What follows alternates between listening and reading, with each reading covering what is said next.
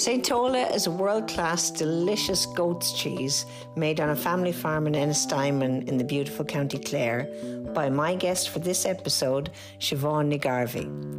Siobhan has worked hard to develop this artisan cheese brand with great success in food service as well as retail and continues to lead the way in this market.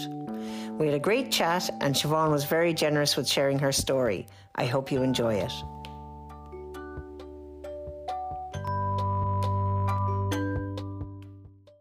I'd like to welcome Siobhan Ní Gháirbhith. Thank you very much for joining me today, Siobhan. How are you? I'm great, Paula. Who, who'd be complaining with this lovely spell of weather we're having at the moment? It's great to be alive and be out and in it and enjoying it. I know it's fantastic, isn't it? And Siobhan, you're from you founded Saint Tola Goat's Cheese. Goat's cheese. Well, I suppose um, the the present Saint Tola Goat's Cheese. I actually took over the business um, from neighbours of mine in uh, 1999, and I suppose formalised it into becoming kind of farmhouse cheese Saint Tola. But I'm a second generation of, of, of actually producing the cheese itself.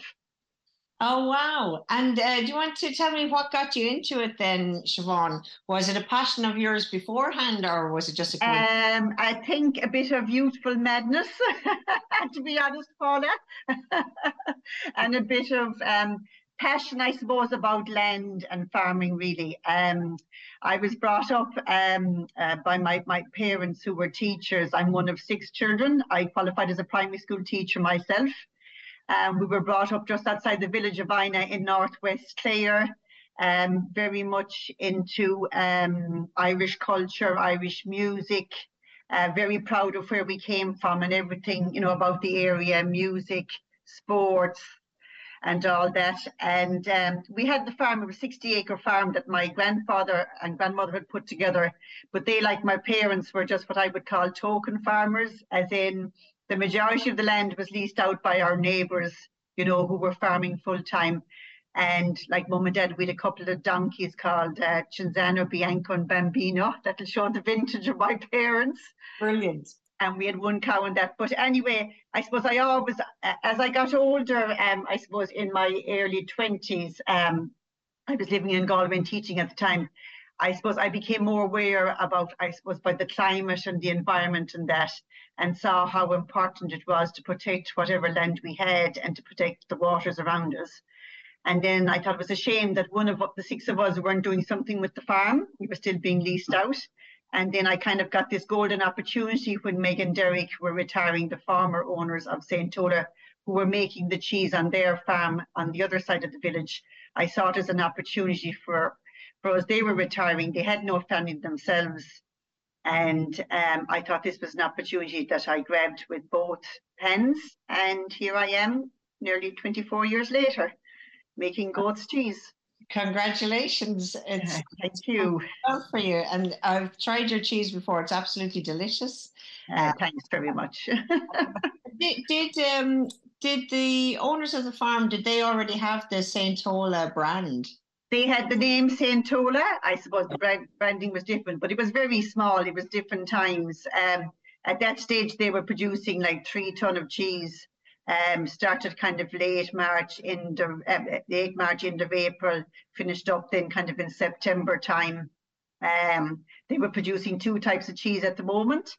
Um, I suppose the whole Irish artisan cheese and Irish artisan food was very much at its infancy in that stage when they would have started in the late 80s, early 90s. So the brand would have been known in certain uh, sections, um, I suppose in the upper end, the higher end of the of the food service market, you know, high-end hotels, uh, some hotels, uh, many high-end restaurants. But in general, it wouldn't it wouldn't have been no, known. But I knew I knew from working with them, and I went back to college after a couple of years teaching, and then I went working for Shannon Development and kind of a training program promoting regional food products. St. Tola being one of them.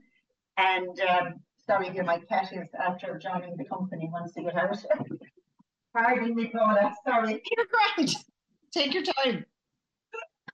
It was not. It was not a cat. It's a two-legged kid or a four-legged kid demanding my attention. oh, I know the way. I yeah. So I, I just realized that you know it was a brand i suppose the name the reputation of the cheese um, had great potential to grow you know and i could see there was a possibility to grow and produce more cheeses and that. Whether i would have been brave enough to start a whole new brand myself i don't know in my early 20s but when there was one there you know which was very much associated with the area where we came from and their farm the land was similar to ours it just made sense, you know, to take it over and grow it from there. Oh, fantastic. And Siobhan, it seems like sustainability was, you know, very much a driving factor. Um, oh, yeah, very much so from the onset. And I mean, Meg and Derek Gordon would have had the same philosophy as me. It wasn't about getting bigger and bigger and you know putting pressure on the land, putting pressure on the animals. It was about it was about producing good, healthy, honest food with respect for the land and the animals, and something that would be there for the future. That it wasn't just about um, a, a, a successful business um, in our time, but they are something for the future for future generations. So. I mean, we've continued on that with St. Tola we're part of the Burren Ecotourism Network that is very much about sustainable tourism. It's not just getting them in the bus loads, uh, getting money off them and sending them on their way, but it's the educational piece of the people that we work with, the public that we deal with, is very important. And I mean, we're continually hearing now on a daily basis about climate crisis, the change in the weather, you know, water shortages, food shortages now at this stage. It is becoming a critical issue and it is something that I feel is a very important role that I have to play as a farmer and as a producer in educating others and moving um, the whole agenda about producing healthy food, you know, up the agenda in, in people's consciousness. And Siobhan, how do you use that in your marketing?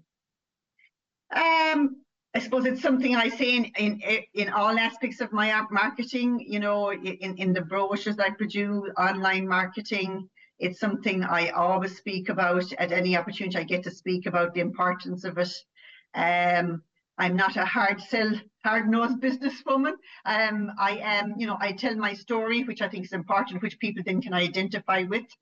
And um, I will say straight out to people, for me all the time, it's about quality over quantity. And it's something um, that we we need to recognize in this country. I don't think it's always recognized um, and especially not recognised by maybe a lot of um, government bodies because they seem to look at the numbers and the figures and export opportunities and growth potential. Whereas I feel that if we had more um, small indigenous businesses um, in our country, they're much more sustainable long term, um, not at the same mercy as global influences. And I think it's the way we need to go and we need to think um, from from a big picture point of view. Think small from a big picture point of view. I totally agree with you, Siobhan. I, I even when you look at say France and all the small producers they have there, they're so well protected and they're mm. they're able to survive and they're able to to feed that community. And from a tourism point of view, that's what the tourists want. They don't want mass produced uh, food, you know, intensively farmed animals. No, no, they want to see they want to see something different. Like any of us, when we go somewhere or go abroad in holidays, we want to see something different. We just don't want to see the same old thing, uh, uh, uh, our new thing, or we don't want to taste the same. We, we, you know, we want something that is representative of of the area in which you're visiting and the people that you're meeting. And I think uh, individuality is very important and uniqueness and um, um, thing have, having a taste or a sense of an area is very important and people can identify with that. I'm i'm a great believer in communicating with people and um, people not using people's emotions but pe- people remember things people have memories positive memories of things and i think that's important that you get that across your unique story and your unique you know flavor or product or whatever it is. Very good. And um, Siobhan, do you engage with Bord Bia uh, at all, you know, to help with your marketing? Uh, I do because I am of a size that I am recognised as people that can actually um, um, uh, help from a from their uh, marketing promotion point of view. You have to be you have to have a certain level of turnover to be eligible for that. Um, so I do engage with them. Um, I don't have time to attend a lot of the workshops that they have because it's a small artisan business.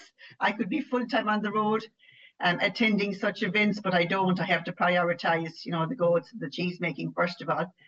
And um, I'm also um, on, I'm on the committee of CÁIS, the Irish Cheesemakers Association. So we would have a lot of engagement as an association representing our members, uh, talking to um, the Irish Food Board. Brilliant. I actually was just wondering about the Origin Green program, whether you were. Uh... I am for my sins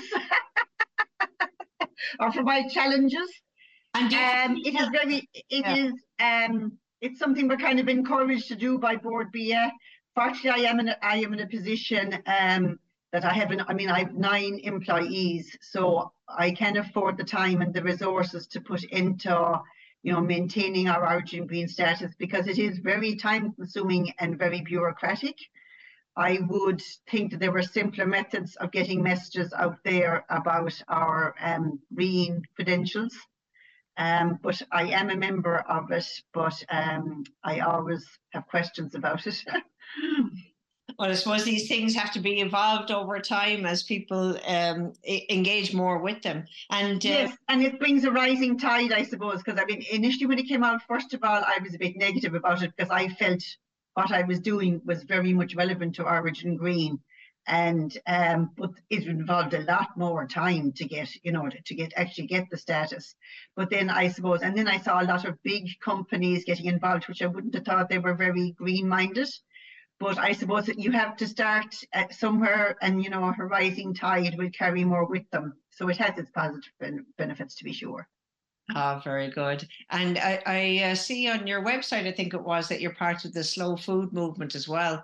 Yeah, that's something I've been involved with for years, um, like Slow Food International. And then here in Ireland, I'm part of the Irish Raw Milk Cheese Presidia. So we're a group and that got special um, status from Slow Food International for the protection and the promotion of raw made cheeses because there are only 10 of us in the country. Um, yeah, at this stage there's only 10 of us in the country. Um, it can be quite difficult and you have to justify you have to justify your actions for doing so.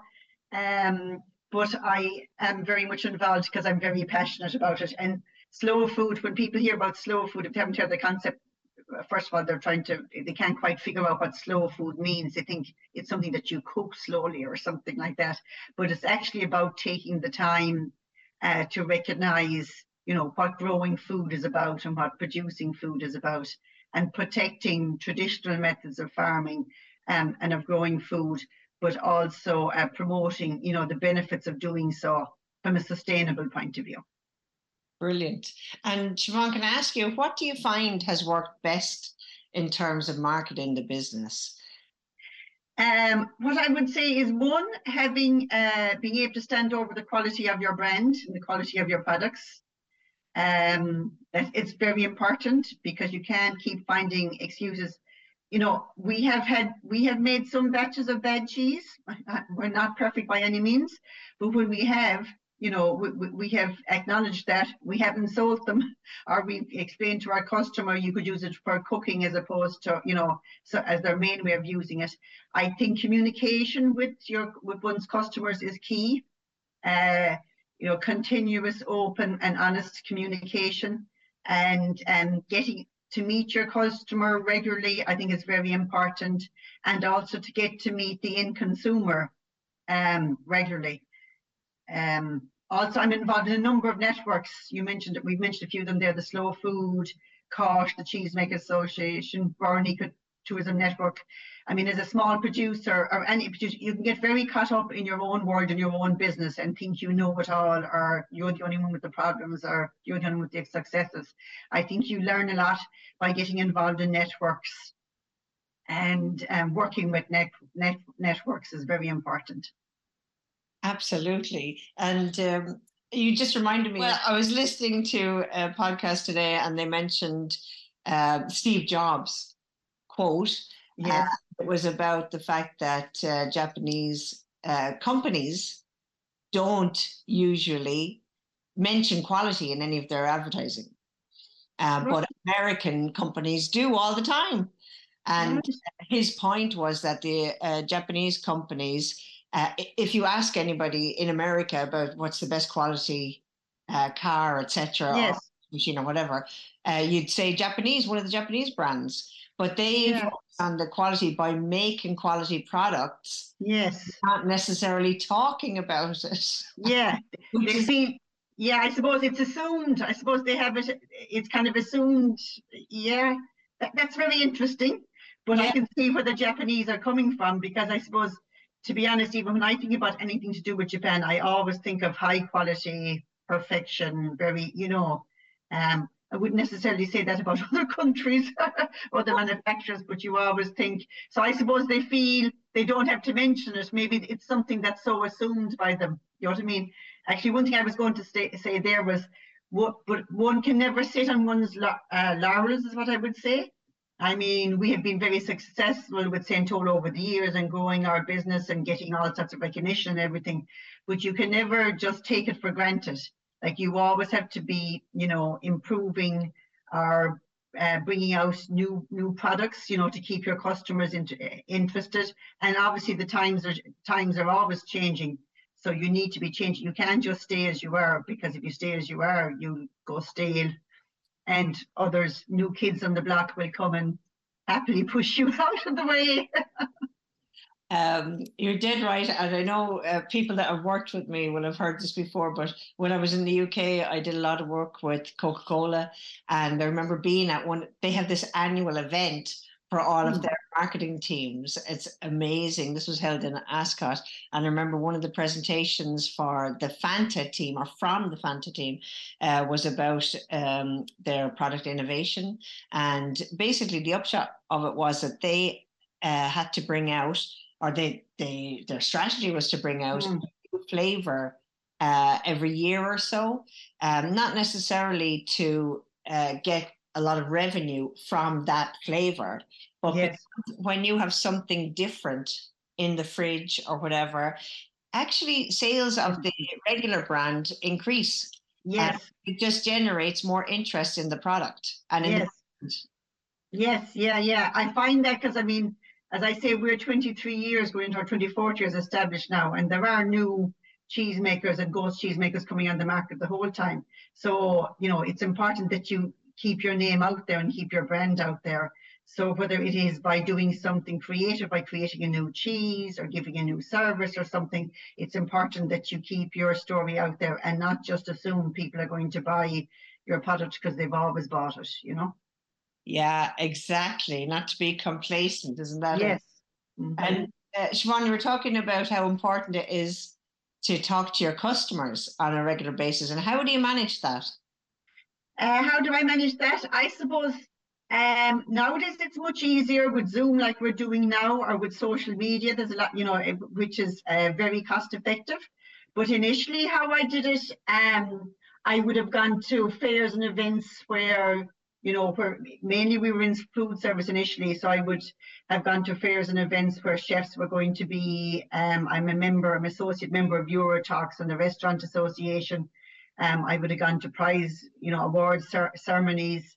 Um, I would have contacted. I remember one stage when I started off. First of all, I had inherited so many customers, but I, I actually sat down and sent postcards to a lot of restaurants that I thought were places that would be suitable, um, you know, for, for using our cheese on their menus. So I did a, I would say I did a lot of legwork and donkey work in the first couple of years and built up a relationship then through the networks and continue to do so. Um, I'm not on the road as much because I suppose COVID um, showed us there's a lot we can do by just staying at home and it can be more cost effective and less time consuming by staying at home.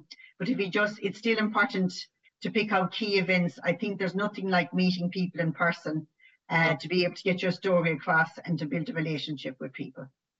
Oh, absolutely. Do you know a woman called Mags Kerwin? Oh, of course I do. Anybody in the food industry who doesn't know Mags Kerwin is not in the food industry or is sleeping through it. She Well- uh, is, my God, she is a dynamo. and I'm definitely no Mags Kerwin. I wish I was on whatever energy toxins she has. I think she's on trout. Now, What? She'll have to give me a fiver for saying that now. Oh, she's marvelous. She's marvelous. She's at ev- she's at everything. I'm I'm nowhere as much on the road as Mags is, but she is inspirational. I must Well, say. The reason I brought her up is that uh, that reminds me of how uh, Mag was and is in terms of going to those efforts Yes, to face with the chefs and the restaurants, yes, getting that passion uh, across. yes.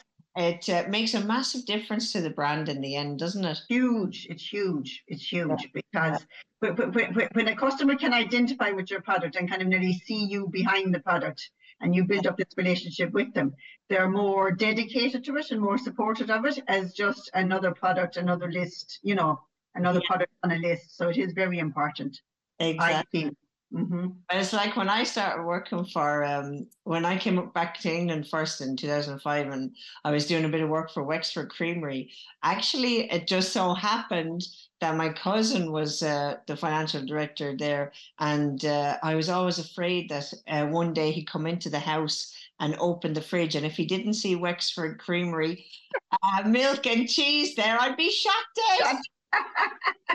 you have to walk the walk as well as talk the talk. I know exactly what he mean, what you mean, and what he meant. Exactly. So my fridge is always of people that uh, I've met and I might be talking to again. or Whatever. Yes. Uh, get some of your cheese in there now, Siobhan. Thank Very good. uh, now, is there anything that you would say, Siobhan, that uh, hasn't worked out so well, or you know, was a bit of a learning experience for you over the years in terms of marketing? Um, yeah, I mean, there were some uh, markets I looked at, especially from an export point of view. I would have put a lot of energy in in the earlier years, working with Bord Bia, going to fairs and that, you know, export fairs. But um, they just weren't. They weren't for the type of business that I envisaged of my business. It wasn't um, suitable for me uh, because I was never going to be scaling up to such an extent that I would say be moving into the town of Ennis and becoming a more factory size and you know buying in all my make and everything. Because for me, it has always been about the farm and producing on the farm and using the farm. Um, there were one or two products we tried out that didn't work out. One I can remember in particular was um, in olive oil, um, soft goat cheese and olive oil in glass jars, and the problems we had with leakages. And you know, with oil, if it leaks, it can be very messy. Um, just in the, you know, so you, you learn along the way. I remember one time at Valentine's, you get a good kick out of this coming up to Valentine's, and I had these heart-shaped molds, and I made these lovely heart-shaped cheeses, and I wrapped them in lovely red paper, tissue paper, and sent off to a few key customers. And one of the customers, a very high high-profile chef, rang me and said, "Oh, thank you for the lovely gift, Siobhan, but the paper, the dye is after running onto the cheese, and it's sputtered out." Oh my God, I was so embarrassed. Oh my God. A lovely, a lovely pink. Yes, with bit of pa- and I mean, fair play to the chef in question for ringing me, you know, because others probably said, "Oh my God, what's that one at at all? Does she know what she bet?" You know. But um, trial and error. I think with marketing, you always learn. You know, you, you learn even with your mistakes. You learn so much from your mistakes. You know. You probably learn even more by the mistakes. By the mistakes. Yeah, yeah, yeah, yeah. Um, what I what I find myself is that you have to keep going anyway and keep Yes. keep um, keep up the momentum and keep Yeah. and keep getting out there again and again. Yeah, and nothing, nothing ventured, nothing gained is what I would say. You know. Yeah. And Yeah. um, Siobhan, are you still doing many tastings like in I don't know supermarkets or big uh, kind of We haven't got, we haven't gone back to the same level that we were doing before COVID. Um, and I suppose it was something I did very much when I went into the multiples initially with our range of our St. Tola Divine, St. Tola Original. I did a lot of tastings at the time in the supermarkets and that. But um, I find nowadays there's such a change. Really, you're doing it for the staff. I feel for the staff that are behind the counter that are ordering your cheese or you know interacting with their customers come into the shop. There's such a big there's such a big cha- uh, turnover of staff nowadays. I see in a lot of the multiples. You're not getting the same, um, I suppose, payback from it. You, you know what I mean? And I think there's other marketing methods you could deal with and that can be more efficient than actually going off and doing in-store tastings.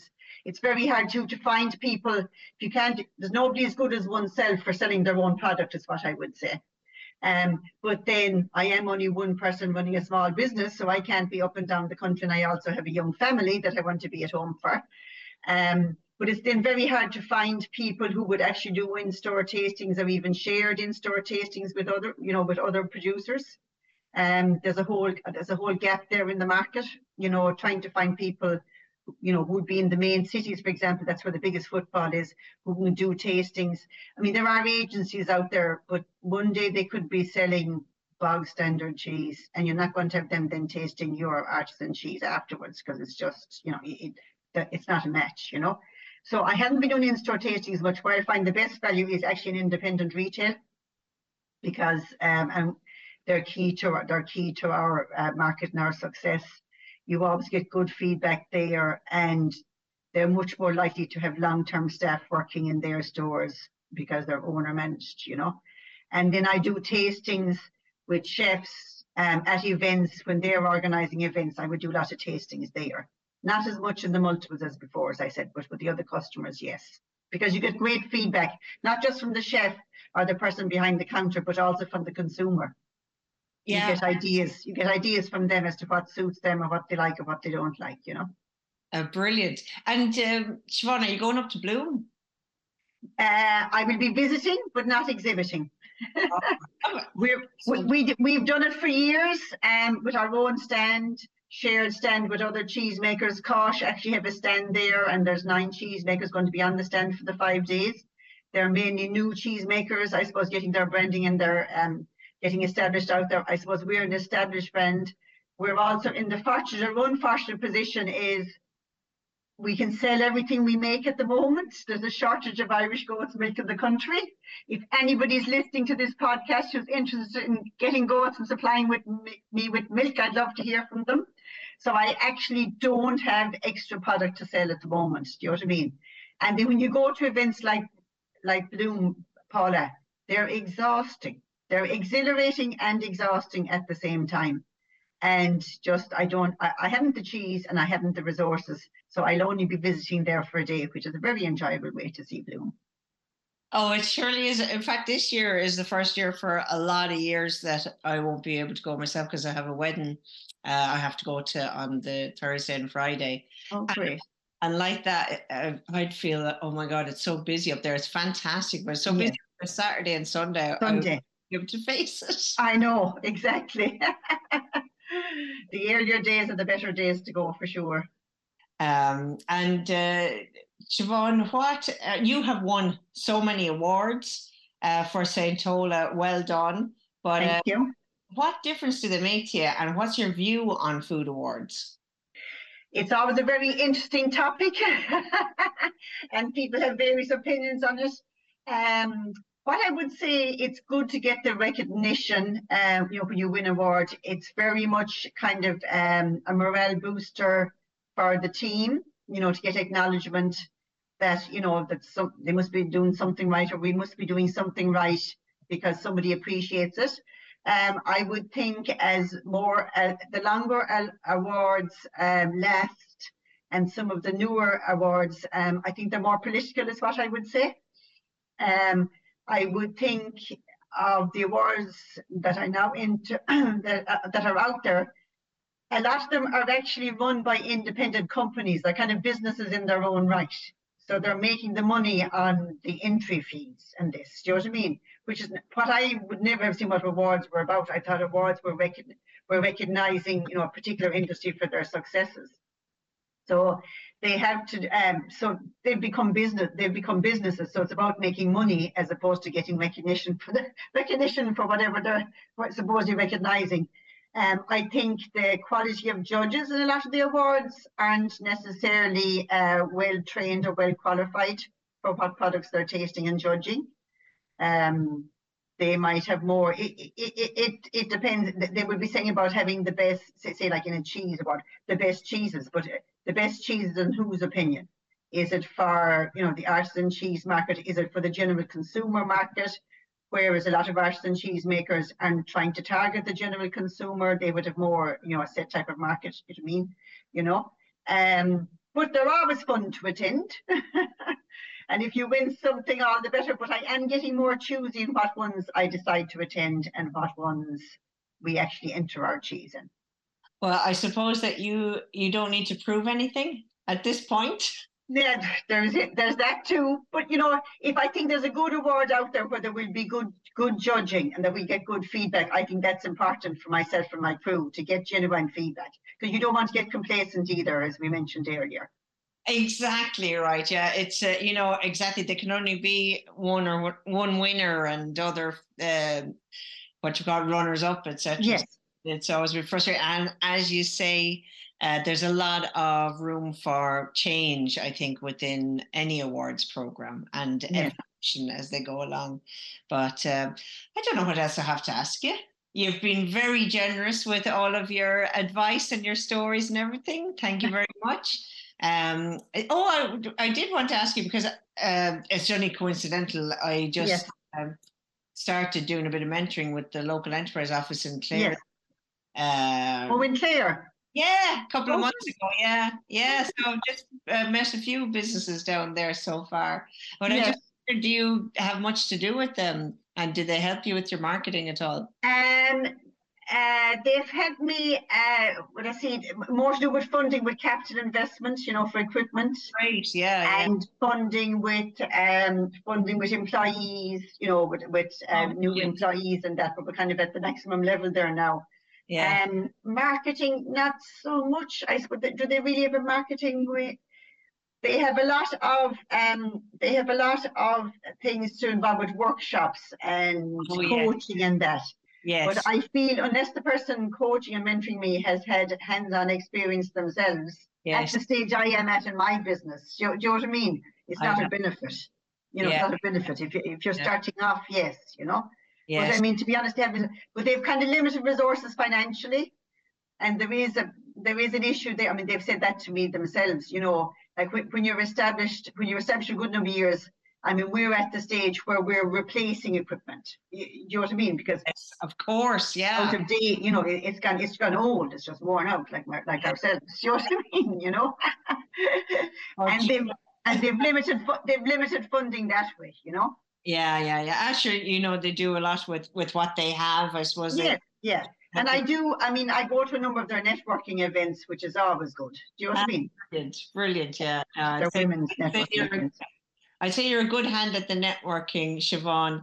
Uh, oh, but sure, when I'm out, I'm out to enjoy myself. I make it worth my while. And uh, it's always good to listen and hear other people's, you know, we, we all help one another, is what I would say. Do you know what I mean? And you learn something new every day when you go out and meet people. By staying at home, you're not going to learn anything new. And I much I, I really like it person to person, Paula, as opposed to, you know, listening, you know, uh, research, I suppose, desk research and that. I'm a people's person is what I would say. That's one of the strengths, one of my marketing strengths, I would say.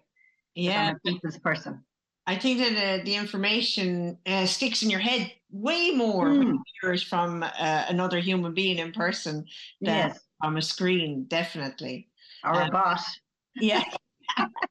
listen, thank you very much, Siobhan. I really, uh, I really enjoyed our chat. Not at all. Uh, Thanks for contacting me.